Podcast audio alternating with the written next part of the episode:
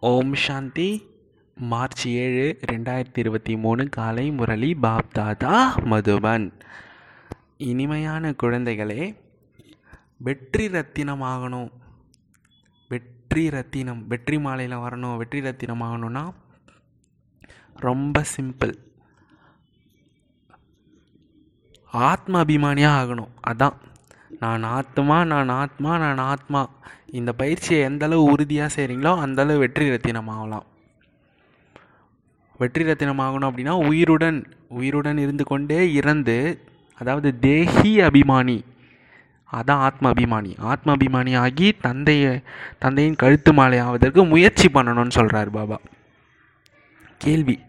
சுய தரிசன சக்கரத்தின் ரகசியம் தெளிவாக இருந்தும் கூட குழந்தைங்களுடைய தாரணையில் ஏன் வரிசை கிரமம் வருது? சுயதரிசன சக்கரம் அப்படின்னா அதில் தான் எல்லா ட்ராமா ஞானமும் அதில் அடங்கிடுது. தான் அந்த கல்ப விருட்சம் மரம் கல்ப சக்கரம் இதெல்லாம் ஞானமே அந்த சுயதரிசன சக்கரத்தில் அடங்கிடுது. சுயதரிசனம்னா என்ன? நாம் எப்படிலாம் இருந்தோம் அப்படின்னு நினைக்கிறது தான் இதில் தானே எல்லாமே அடங்கிடுது. எண்பத்தி நாலு பிரிவு நம்ம எப்படி எடுக்கிறோன்னு ஸோ நம்ம ஆத்மாவாக பரந்தாமத்தில் இருந்தோம். அங்கேருந்து நம்மளுடைய முதல் நடிப்பு பாபா நம்மளை அனுப்பிச்சு வச்சார் இல்லைங்களா? முதல் முதல்ல இப்படி சுகதாமத்துக்கு அனுப்பி வைப்பார்? அது சத்யுகம் தேவதையாக இருந்தோம் திரேதாயுகத்தில் சத்திரியராக இருந்தோம் துவாபர கலியுகத்தில் பூஜைக்குரிய சிலையாக நாம் இருந்தோம். கலியுகத்தின் இறுதியில் சங்கம யுகம் வரும்போது மாயா கிட்ட அடி வாங்கி மாயாவே நம்மளை பாபா கிட்ட கூட்டு வந்து விட்டுருவான் ஓகேவா அப்போ தான் நமக்கு பாபா கிடைக்கிறாரு. அப்பா அப்படின்னு அப்பா கிடைக்கிறாரு. மண்மனா பவ மந்திரம் சொல்லித்தராரு அறுபத்தி மூணு ஜென்மமாக எப்படி பாவத்தை அழிக்கிறது அப்படின்னு அந்த டெக்னிக்கு. அதான் கெட்ட சமஸ்காரங்களை எப்படி எரிக்கிறது அப்படின்னு. அதை பயன்படுத்தி பயன்படுத்தி நம்ம ஆத்மாவை முழு தூய்மையாக்கி எதிர்காலத்தில் நம்ம ஃபரிஸ்தா தேவதையாக ஆயிடுவோம் அதான் சூக்ஷம தேவதை ஏஞ்சல் ஆயிடுவோம் அப்படியே மறுபடியும் வீட்டுக்கு போயிட்டு மறுபடியும் இந்த சக்கரம் நடந்துகிட்டே இருந்துச்சுன்னா அதான் சுய தரிசன சக்கரம். இப்போ பாருங்கள் சுய தரிசன சக்கரத்தை எவ்வளோ எளிமையாக நம்ம சொல்லிட்டோம். இது எல்லாருக்குமே தெரிஞ்சிருக்கு. ஆனால் அப்படியே ஏன் தாரணை பண்ணுறதே இல்லை அப்படின்னு கேட்குறாரு ஏன் தாரணையில் வரிசைக்கிரமாகவே இருக்காங்க அப்படின்னு கேட்குறாரு பதில் ஏன்னா இந்த நாடகம் அந்த மாதிரி நியமப்படி உருவாக்கப்பட்டிருக்கு. பிராமணர்கள் தான் எண்பத்தி நாலு பிறவி எடுக்கிறாங்க. அவங்க மட்டும்தான் நான் எண்பத்தி நாலு பிறவி எடுக்கிறேன் அப்படின்னு புரிஞ்சுக்கிட்டு நினைவு பண்ண முடியும். ஆனால் மாயை பிராமணர்களுக்கு நினைவில் தடையை ஏற்படுத்துது. அடிக்கடி யோகத்தை துண்டிச்சுது. கனெக்ஷனை கட் பண்ணி விட்டுன்னே இருக்கும் மாயா.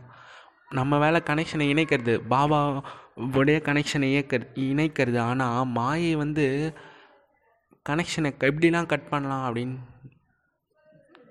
அப்படின்னு பார்த்துட்டே இருக்கோம். மாயினா என்னது?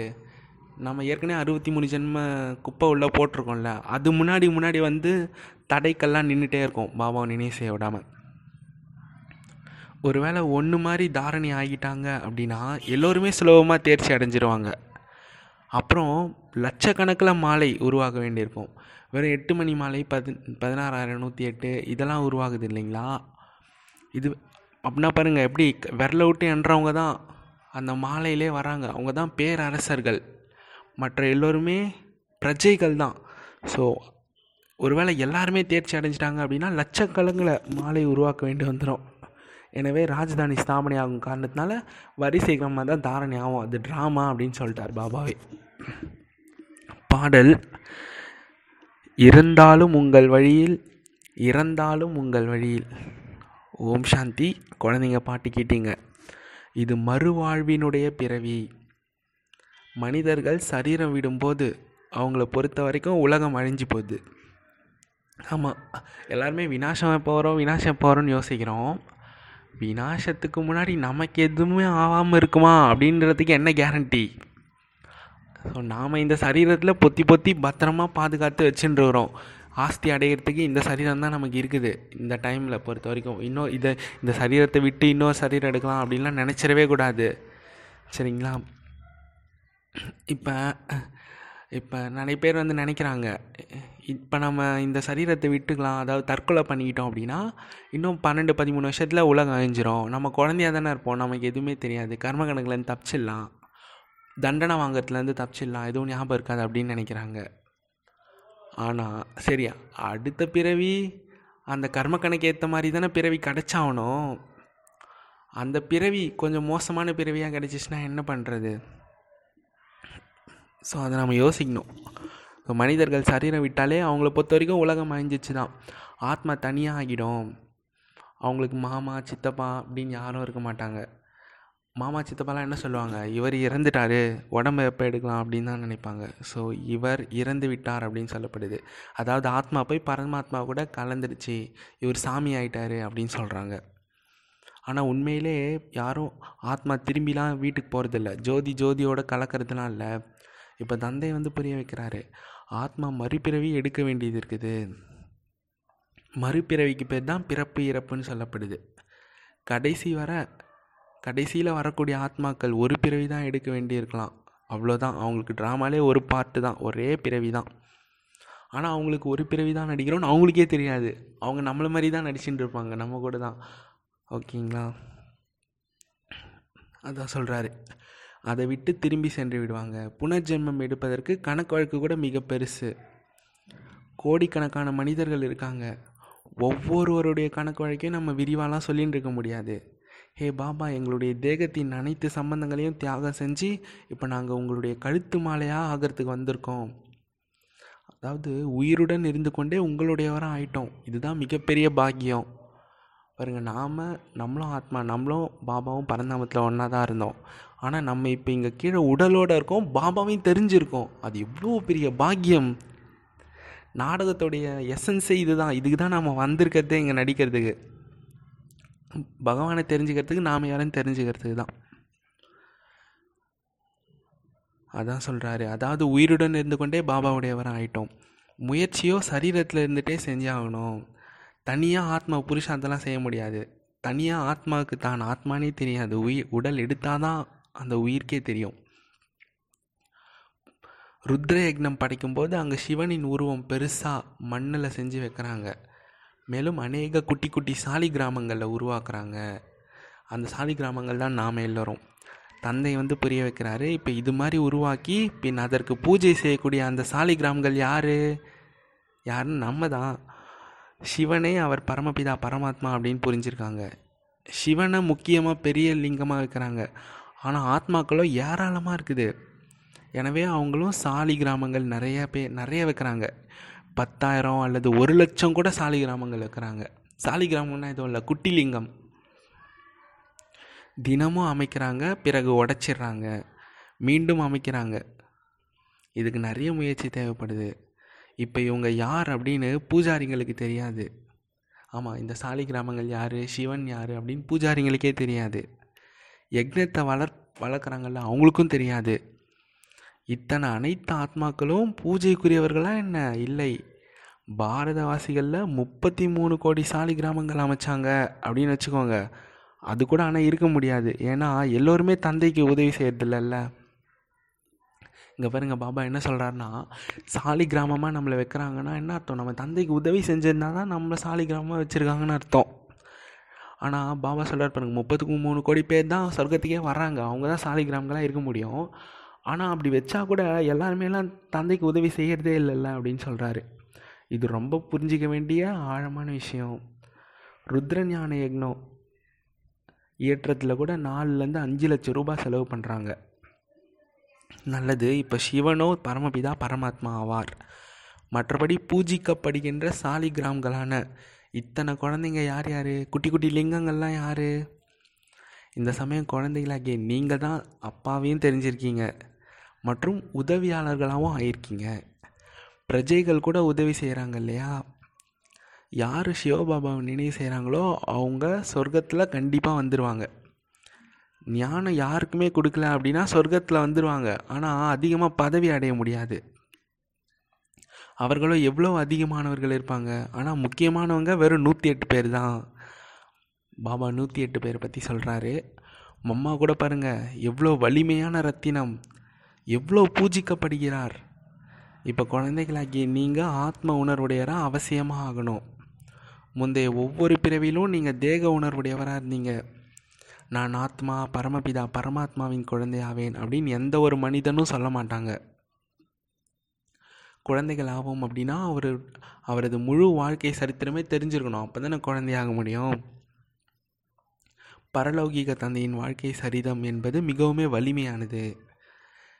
எனவே இப்போ உயிருடன் இருந்து கொண்டே இருந்து பாபா நாங்கள் உங்களுடைய கழுத்து மாலையாக அவசியமாக ஆவோம். அப்படின்னு குழந்தைங்க சொல்கிறாங்க ஆத்மாக்களுடையது பெரிய பெரிய மாலை. பிரஜாபிதா பிரம்மா தான் இதில் முக்கியமானவர். அவர் தான் நம்ம ஆதாம் அப்படின்னு சொல்கிறோம் ஆதிதேவன் மகாவீர் அப்படின்லாம் பிரம்மாவை சொல்கிறோம் இப்போது இது மிகவுமே ஆழமான விஷயங்கள் பாபா புரிய வைக்கிறாரு. ஆத்மாக்களாகிய நாம் அனைவருமே ஒரு நிராகார தந்தையின் குழந்தைகளாகவும் இந்த மனித சிருஷ்டியின் முழு பரம்பரை இதான்.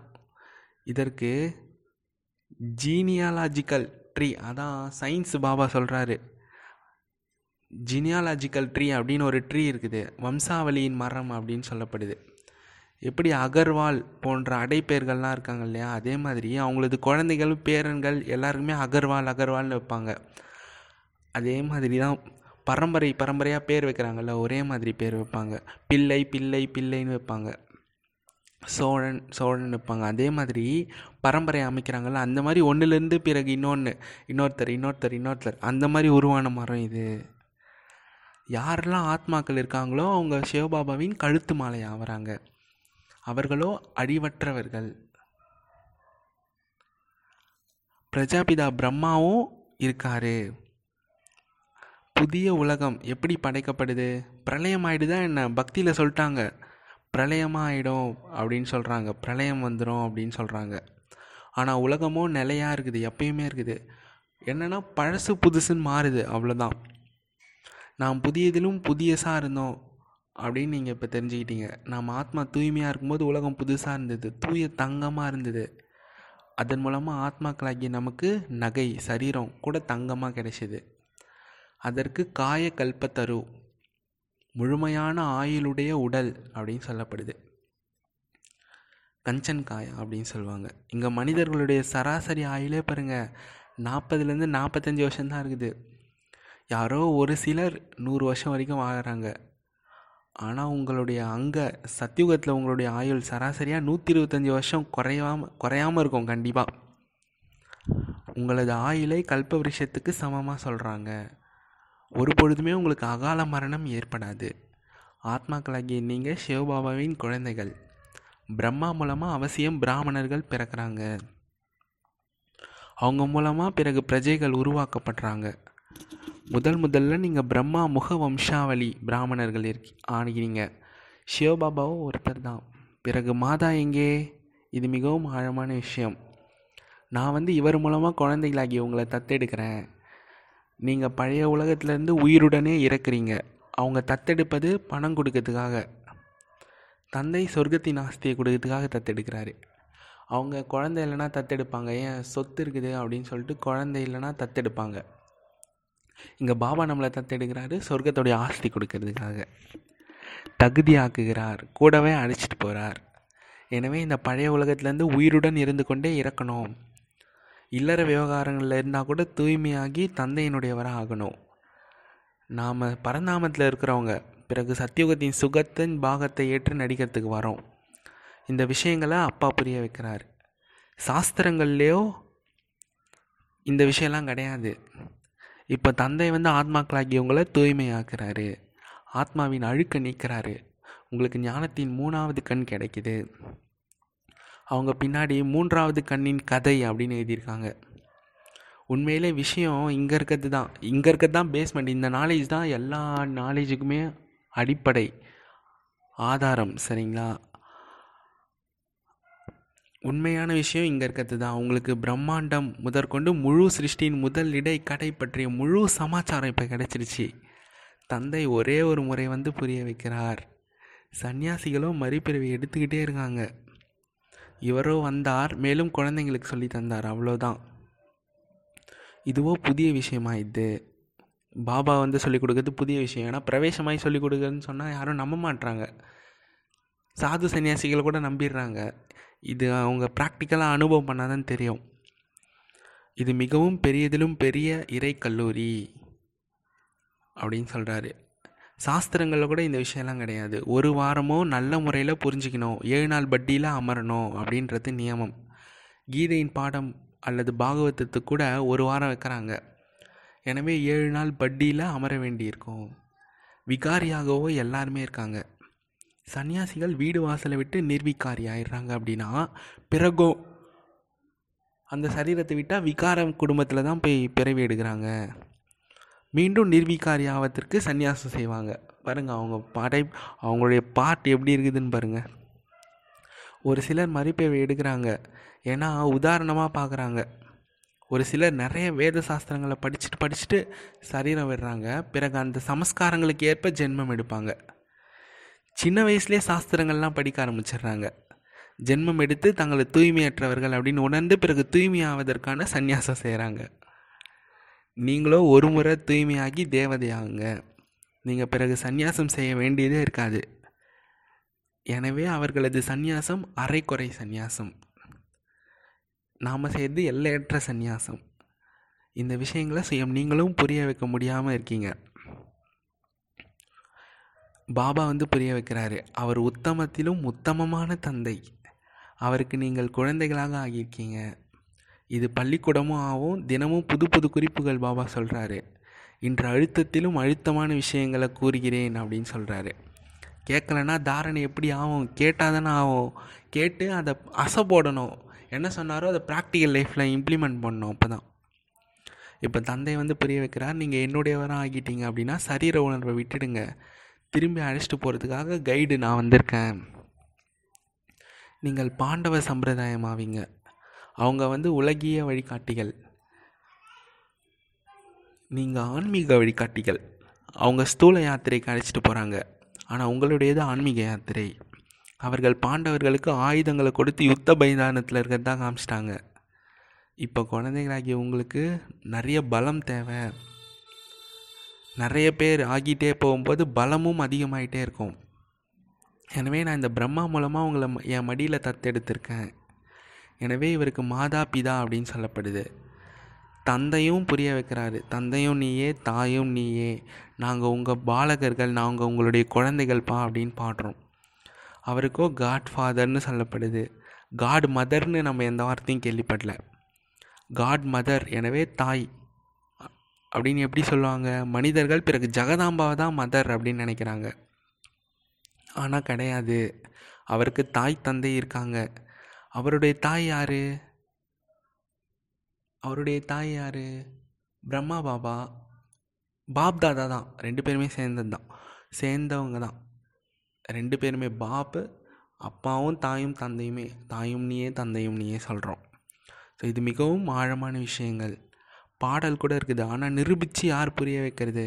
இதுதான் தந்தை. இவர் தான் தந்தையாக இருக்கார் அப்படின்னு நீங்கள் தெரிஞ்சுக்கிட்டீங்க. முதல்ல மாதா ஆவார். மிக சரியாக நீங்கள் இந்த பிரம்மா அம்மாவிடம் முதலில் வர வேண்டும். முதல்ல ரொம்ப என்ன சொல்கிறாருன்னா சிவபாபா நமக்கு தந்தையாக இருக்கும்போது பிரம்மா பாபா தாயாயிடுறாரு. ஜெகதாம்பா நமக்கு மம்மா. மம்மானாலே அம்மான்னு தான் அர்த்தம். அவங்களும் அம்மா தான் இருக்காங்க. ஆனால் மம்மாவுக்கு அம்மா யார்? பிரம்மா பாபா தான். பாபாவையும் நாம் தாயும் நீயே தந்தையும் நீயேன்னு சொல்கிறோம் அதான் இது ரொம்ப புரிஞ்சிக்க வேண்டிய ஆழமான விஷயங்கள் சொல்கிறாரு எனவே இவர் மாதா பிதா இந்த விஷயங்கள் எந்த சாஸ்திரத்துலேயும் கிடையாது. நான் தான் பிரம்மா நான் தான் பிரம்மா பாபாக்குள்ள பிரவேசமாகி உங்களை தத்தெடுக்கிறேன். எப்படி நீங்கள் முக வம்சாவளி ஆவறீங்க? நான் பிரம்மா வாய் மூலமாக உங்களை படைக்கிறேன். நீங்கள் என்னுடையவன் ஆகுறீங்க ஒரு ராஜா இருக்கார் அப்படின்னா நீ என்னுடையவன் ஆவாய் அப்படின்னு வாயால் உனக்கு கூறுகிறேன் அப்படின்னு சொல்லுவார். ஸோ இது ஆத்மா சொல்லுது.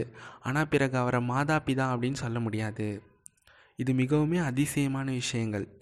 நான் சிவபாபாவினுடையவராக ஆகியிருக்கேன். எனவே இந்த தேக உணர்வை விட வேண்டியிருக்குது. தன் அசரீரி ஆத்மா அப்படின்னு உணர்றது அவ்வளோ ஈஸியான விஷயம் இல்லை. உழைப்பு அதிகமாக தேவைப்படும். இதற்கு ராஜயோகம் மற்றும் ஞானம் அப்படின்னு சொல்லப்படுது. ரெண்டே ரெண்டு வார்த்தை. மனிதர் இறக்கும்போது என்ன சொல்கிறாங்க ராம் ராம்னு சொல்கிறாங்க இல்லைனா அவங்களுடைய குருமார்கள் தங்களது பேரை கொடுத்துட்றாங்க. ஒரு குரு இறந்துட்டார் அப்படின்னா அவங்களுடைய பையனை அடுத்த குரு ஆக்கிடுவாங்க ஆனால் இவங்க தந்தை போயிட்டார் அப்படின்னா நம்ம எல்லாருமே அவர் கூட வீட்டுக்கு போயிடுவோம். எனவே மரண உலகத்தின் கடைசி பிறவி. பாபா நம்மளை அமரலோகத்துக்கு அழைச்சிட்டு போகிறாரு முக்தி தாமத்து வழியாக ஏன்னா நம்ம முக்தி தாமத்துக்கு போயிட்டு தான் சத்தியுகத்துக்கு வருவோம். விநாசம் ஏற்படும் போது இந்த கலியுகத்தின் உலகம் கீழே போயிடும். சத்யுகம் மேலே வந்துடும் மற்றதெல்லாம் சமுத்திரத்துக்குள்ளே போயிடும் பாருங்கள் இது ஒரு விளையாட்டு தான். தன் கடல் தண்ணி உள்ளே எல்லாமே போயிடும் சத்யுகம் மட்டும் மேலே நிற்கும். அதுக்கப்புறமா கொஞ்சம் கொஞ்சமாக கடலுள்ளேருந்து எல்லாமே வெளியே வரும். மறுபடியும் கடல் தண்ணி மூடிடும். இதுதான். சமுத்திரம் தான் இந்த சமுத்திரத்துக்குள்ளே மூழ்கிறது தான் இந்த விளையாட்டு. இங்கே குழந்தைகளாகிய நீங்கள் ரிஃப்ரெஷ் பெறுவதற்கு கடல் கிட்ட வரீங்க பாபா கிட்ட. இங்கே நீங்கள் நேரடியாக ஞான நடனம் பார்க்குறீங்க. கோப கோபியர்கள் கிருஷ்ணரை நடனம் செய்வித்தார்கள் அப்படின்னு காமிக்கிறாங்க. இந்த விஷயம்லாம் இந்த சமயத்தினுடையது. சாதக பறவை போல் எங்கும் குழந்தைங்களுக்கு முன்னாடி தந்தையின் முரளி நடக்குது. குழந்தைங்க கூட கற்றுக்கொள்ளணும் பின் யார் எவ்வளோ கற்றுக்குறாங்களோ எல்லை இல்லாத அப்பா கிட்டேருந்து ஆஸ்தி அடைய வழி எல்லாருக்கும் புரிய வைக்கணும். ஏ பகவான் அப்படின்னு சொல்கிறீங்கல்ல அவரோ படைப்பு கர்த்தா ஆவார். கண்டிப்பாக சொர்க்கத்தை தான் படைப்பார். இந்த ஒரே ஒரு தந்தை தான் சொர்க்கத்தை படைக்கிறாரு. அது பிறகு அரை கல்பம் நடக்குது. பாபா உங்களுக்கு எவ்வளோ பெரிய ரகசியத்தை புரிய வைக்கிறாரு? குழந்தைகள் உழைப்பு செஞ்சு தாரணை பண்ணோம். சுயதரிசன சக்கரத்தின் ரகசியம் கூட பாபா எவ்வளோ தெளிவாக புரி சொல்லி புரிய வைக்கிறாரு. எண்பத்தி நாலு பிறவிகளின் சக்கரத்தை பிராமணர்கள் மட்டும்தான் நினைவு செய்ய முடியும். ஆனால் இது புத்தி யோகத்தை ஈடுபடுத்தி சக்கரத்தை நினைவு செய்யுது. மாயை அடிக்கடி புத்தி யோகத்தை துண்டிச்சிடுது தடையை ஏற்படுத்துது. சுலபமாக இருந்திருந்து கூட பிறகு அனைவருமே தேர்ச்சி அடைந்து விடுவாங்க. ஈஸியாக இருந்தால் எல்லாருமே தேர்ச்சி அடைஞ்சிருவாங்க. அதனால தான் மாயை நாடகத்தில் வந்து வரிசை கிரமத்தை ஏற்படுத்துது. லட்சக்கணக்கான மாலை அப்புறம் அமைஞ்சிடும் ஸோ இதுவே நாடகத்தின் நியமப்படி இருக்குது. முக்கியமானவங்க வெறும் எட்டு பேர். அதில் மட்டும் வித்தியாசம் கிடையாது. இந்த எட்டு பேர்கிட்ட மட்டும் வித்தியாசம் கிடையாது. பாப் சமானானவங்க. திரேதாவில் கடைசியில் பாருங்கள் எத்தனை இளவரசர் இளவரசி இருப்பாங்களோ அவங்க அனைவருமே சேர்ந்து அவசியம் இங்கே தான் படிச்சுட்டு இருப்பாங்க. பிரஜைகளும் படிச்சுட்டு இருப்பாங்க. இங்கே தான் ராஜதானி ஸ்தாபனை ஆகுது தந்தை தான் ராஜதானியை ஸ்தாபனை பண்ணுறாரு வேறு எந்த ஒரு மத குருவோ யாருமே ராஜ்யம் ஸ்தாபனையெல்லாம் செய்ய மாட்டாங்க. இது மிகவும் அதிசயமான ரகசியம். சத்யுகத்தில் லக்ஷ்மி நாராயணருடைய ராஜ்யம் எங்கேருந்து வந்துச்சு? கலியுகத்தின் கடைசியில் தான் தந்தை வந்து ஞானம் கொடுத்தாரு. கலியுகத்தின் கடைசியில் அநேக தர்மங்கள் இருந்துச்சு. பாரதவாசிகள் ஏழைகள் ஆயிட்டாங்க கலியுகத்தின் இரவு முடிவடைஞ்சு பகல் எப்போ ஆச்சோ அப்போ அரசாட்சி நடக்க ஆரம்பிச்சது. இது எப்படி அலாவுதீன் நாடகம் காமிக்கிறாங்க இல்லையா? ஆக அளவற்ற பொக்கிஷங்கள் வெளிப்படுது. நீங்கள் ஒரு நொடியில் திவ்ய திருஷ்டி மூலமாக வைகுண்டத்தையே பார்த்துருக்கீங்க. நல்லது பாபா. மாதா பிதா பாப் தாதா குழந்தைகள் முழு குடும்பமும் ஒன்றாக அமர்ந்திருக்கீங்க. இனிமேலும் இனிமையான காணாமல் போய் வெகு காலம் கழித்து கண்டெடுக்கப்பட்ட செல்லமான குழந்தைகளுக்கு தாயும் தந்தையுமாகிய பாப் தாதாவின் அன்பு நினைவுகள் காலை வணக்கம் நமஸ்காரம். ஆன்மீக தந்தைக்கு ஆன்மீக குழந்தைகளின் அன்பு நினைவுகள் காலை வணக்கம். நமஸ்தே. தாரணைக்கான முக்கிய சாரம் பார்க்கலாம். ஒன்று தந்தைக்கு சமமாக அனைவரையும் புத்துணர்வு ரிஃப்ரெஷ் நல்லா ஃப்ரெஷ்ஷாக வச்சுருக்கணும் நம்ம கூட இருக்கவங்கள. அதுக்கு என்ன பண்ணணும்? சேவை பண்ணோம் சேவைனா அப்படியே போயிட்டு ஆத்மா நம்ம பரமாத்மா அப்படின்னு எல்லார்கிட்டையும் போய் சொல்லிகிட்டே இருந்தோன்னா அவங்க அவங்க ஒத்துக்க மாட்டாங்க. சில பேர் ஒத்துப்பாங்க சில பேர் ஒத்துக்க மாட்டாங்க ஒவ்வொருத்தருக்குமே அவங்க எப்படி இது விரும்புகிறாங்க அப்படின்னு பார்த்து நாடி பார்த்து இன்ஜெக்ஷன் போடணும். நாடி பார்த்து ஞானம் கொடுக்கணும். சரிங்களா? சில பேர் கர்ம ஃபிலாசபினா பிடிக்கும். ஸோ அது வழியாக பொறுமையாக கர்ம ஃபிலாசபி எக்ஸ்பிளைன் பண்ணி அப்புறமா ஞானம் கொடுக்கறது. சரிங்களா? அப்படி கொடுக்கணும். எல்லார்கிட்டேயுமே நம்ம ஆத்மா உயிர் அப்படின்னு ஆத்மா பரமாத்மா அப்படின்லாம் சொன்னால் கொஞ்சம் பேர் இன்ட்ரெஸ்ட்டாக கேட்குறாங்க கொஞ்சம் பேர் போர் அடிச்சிடுறாங்க. ஸோ அவங்களுக்கு எப்படி இன்ட்ரெஸ்ட்டோ பாபாவும் இதான் சொல்கிறாரு ஒவ்வொருத்தரும் எப்படி விரும்புகிறாங்களோ அந்த ஆங்கிளில் ஞானம் கொடுக்கணும். இப்போ ஸ்டூடெண்ட்ஸ் பார்க்குறோன்னா நீங்கள் மெடிடேஷன் பண்ணிங்கன்னா நல்லா படிக்கலாம் அப்படின்னு சொல்லிட்டு ஞானம் கொடுக்கணும். சாதக பறவை மாதிரி ஞான நடனம் செய்யணும் செய்விக்கணும். ரெண்டாவது பாயிண்ட்டு இந்த சரீர உணர்வை விடுத்து பழைய உலகத்துலேருந்து உயிருடன் இருந்து கொண்டே இறக்கணும். அசரீரியாகி இருப்பதற்கு அபியாசம் செய்யணும். சிஎம் தங்களை சொர்க்கத்தின் ஆஸ்திக்கு தகுதியுடையவராக ஆக்கிக்கணும். சரீர உணர்வை விடணும் ஆத்ம அபிமானி ஆகணும் அதான் சொல்கிறாரு வரதானம் ஹோலி அப்படின்ற வார்த்தையின் பொருள் சொரூபத்தில் நிலச்சிருந்து உண்மையான ஹோலி கொண்டாடக்கூடிய ஹையஸ்ட்டு ஹோலியஸ்ட்டு மிக உயர்ந்தவர் மிக புனிதமானவர் ஆங்க விளக்கம் பார்க்கலாம். ஹோலினாலே என்னது? ஹோலி. எது நடந்ததோ அது முடிஞ்சிடுச்சு எந்த காட்சி நடந்துச்சோ அது கடந்து போயிடுச்சு.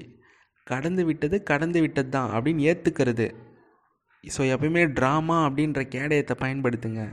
ஒவ்வொரு கணமும் ஹோலி அதாவது எது கடந்து விட்டதோ அது முடிஞ்சிருச்சு அப்படின்னு நினைவில் இருக்கணும். ஹோலியின் சாயம் பக்குவமாக படிஞ்சிடுது.